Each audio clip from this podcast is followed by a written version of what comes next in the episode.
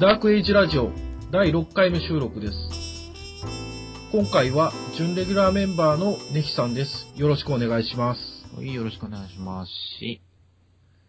前回も2人で収録したのは、すでにもう、えっ、と、8月半ばうん。で、だいぶ時間も経ってしまって、立ちましたなで、発展も、発展恋人ラジオも、おはい。はい。休みから、回答されまして。は実はね、い 実はね。 今日が11月22日で、えー、はい。 20日でしたっけうー ?19。ん、19。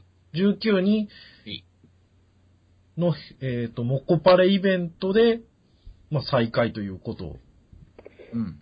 そんな感じなりで、ございやした。で、いつ再開するとかどうなるっていうのを、いろいろお話聞いてて、うん。結局、8月んから考えてみたら、だいぶ話変わりましたもんね。 言えないですけど、細かく。言えないですけどね。言えないですけど、別に言うてもいいけど、言うとまたちょっと波風立つんでね。そう ですね。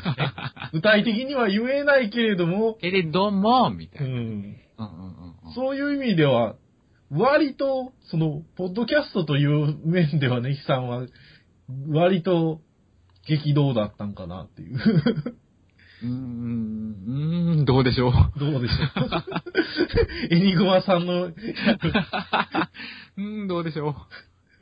これね、うん。激動、激動、まあ、ね、こまあこのラジオも参加させてもらい、はいまたね、中近東ラジオはとい。かもやりので、まあ、もともと、うん、発展一本でやってた人間が、と。はい。ちょいちょいこそうですよね。う、手を伸ばし、は始い。めた結果、このありさまですわ。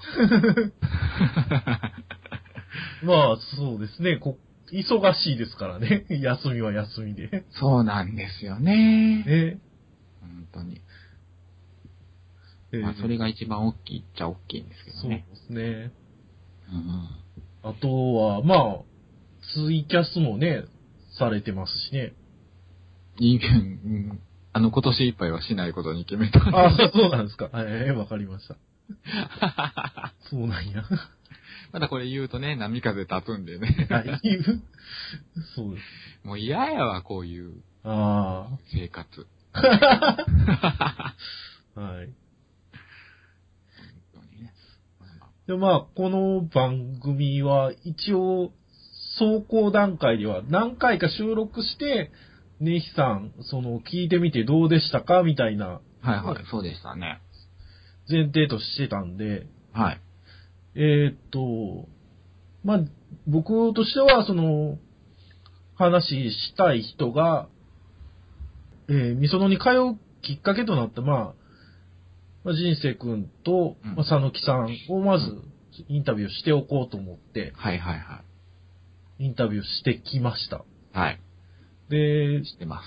人生くんが気使ってくれたのか、 うん。喋りたい欲求がものすごいあったのかわからないですけど、第2回収録の人生くんの回は、ほとんど人生くんが喋ってくれましたね。そうですね。え そうでしたね。えはい。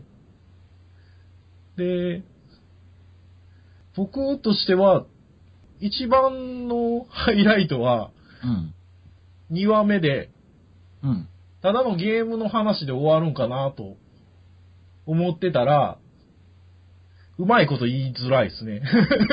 何 どういうことえー、だから、どういうこと自分は、性的なところにこだわりが強いみたいな話になってしまって、はいはいはいはいはい。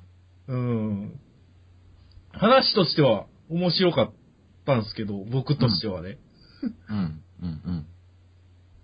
いやいや、それを、それもそれで、いいんじゃないですかそうですね。うん。まあいろんなそのオフレコだけれども、いろんな話が聞けて、まあ、僕は良かったんですけど、うん。言えない部分もあるんで、プライバシーの問題も。まあ、そりゃそうですわ。ええうん。まあ難しい、難しいっていうか、人生くんにだいぶ魅力的っていう意味でひ惹かれる部分はあるんですけど、じゃあ言語化できるんかって言ったらなかなか難しいですね。うーん。彼の魅力はあるんだ、あるんだけれども、なかなか難しくて、言いづらくて。ほう。なんかつかめないまま、いつも、あ、こういうところが面白いから何回も行ってるんかな、遊びに行ってるんかなとか、みそのに。うん。うまく説明できないんですよね。うまく説明する必要あるな、ないですけど。ある、うん、まあ、単単純にだからそれが、なんか面白いから言ってるっていうことでしょそうですね、まあまあまそれで十分。あ。まあね、うん。うん。まあそうですね。まあだから、ちょっとね、特殊な場所でもあるから、はいはいはい。あそこはね。はい。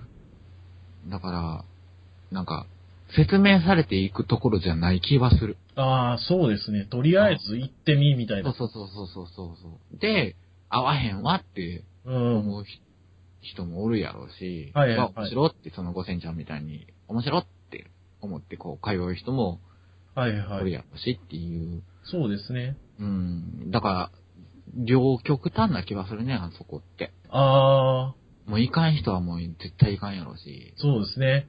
うん、ちょっとみそのでも寄ってみるっていうようなノリではないやんか。そうですね。うんもう ちょっと、ちょっとだけ時間あるし、じゃあ、ちょっと時間潰しに味噌のにみたいなんて、まあないやん。ないですね。うん、割とどっぷり行こうかい、みたいそうなですね。ところでもあるし。どっぷり行くし、一般的なひ普通の生活をしてたら、2階がああなってることを知らない。まあそうやんね。俺も知らんかったし、はい。うんねラ、ネットラジオっていうものに触れなければ、はい。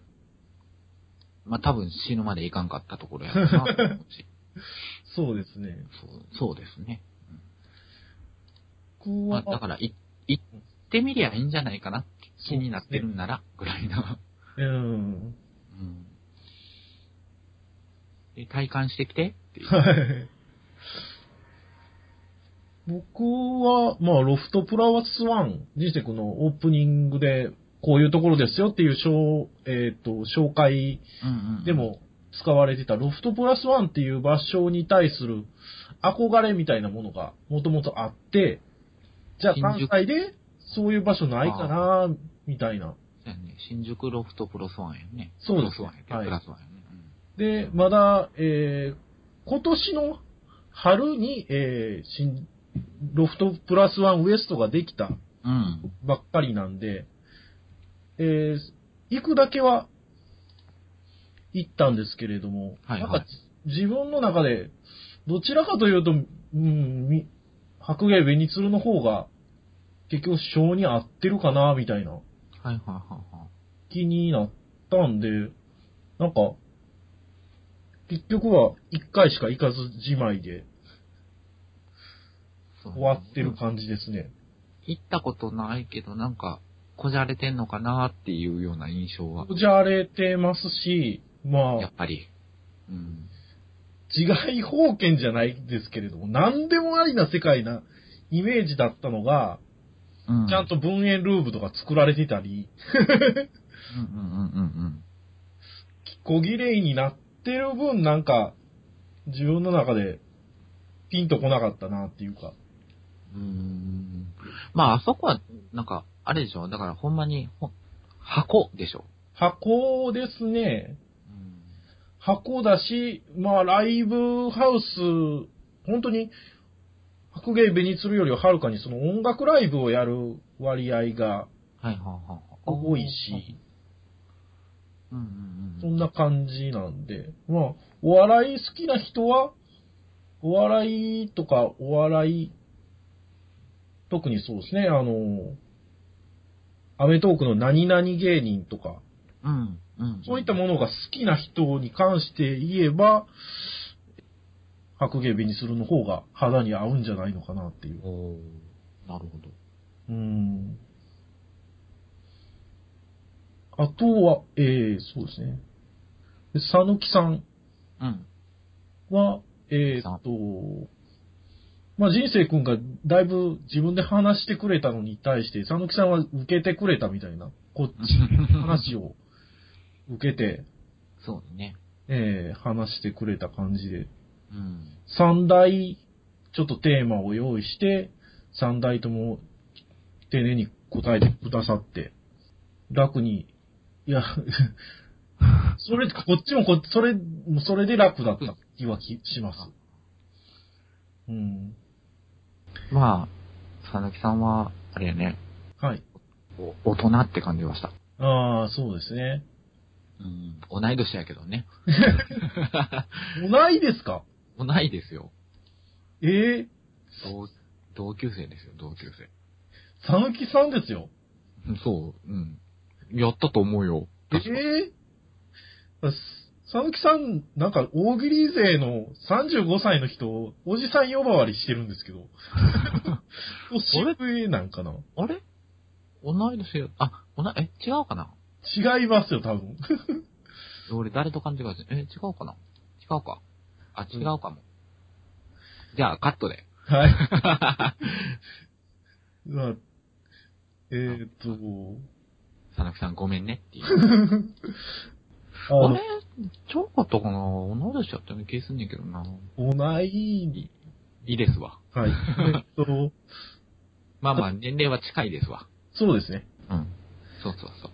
で、あの、話の腰を折りたくなかったんで、それ誰ですかとかなんとか言い言いづらかったんですけど、うん。固有名詞がすごく多かったんで、 ほう。あ人物名というか。あ。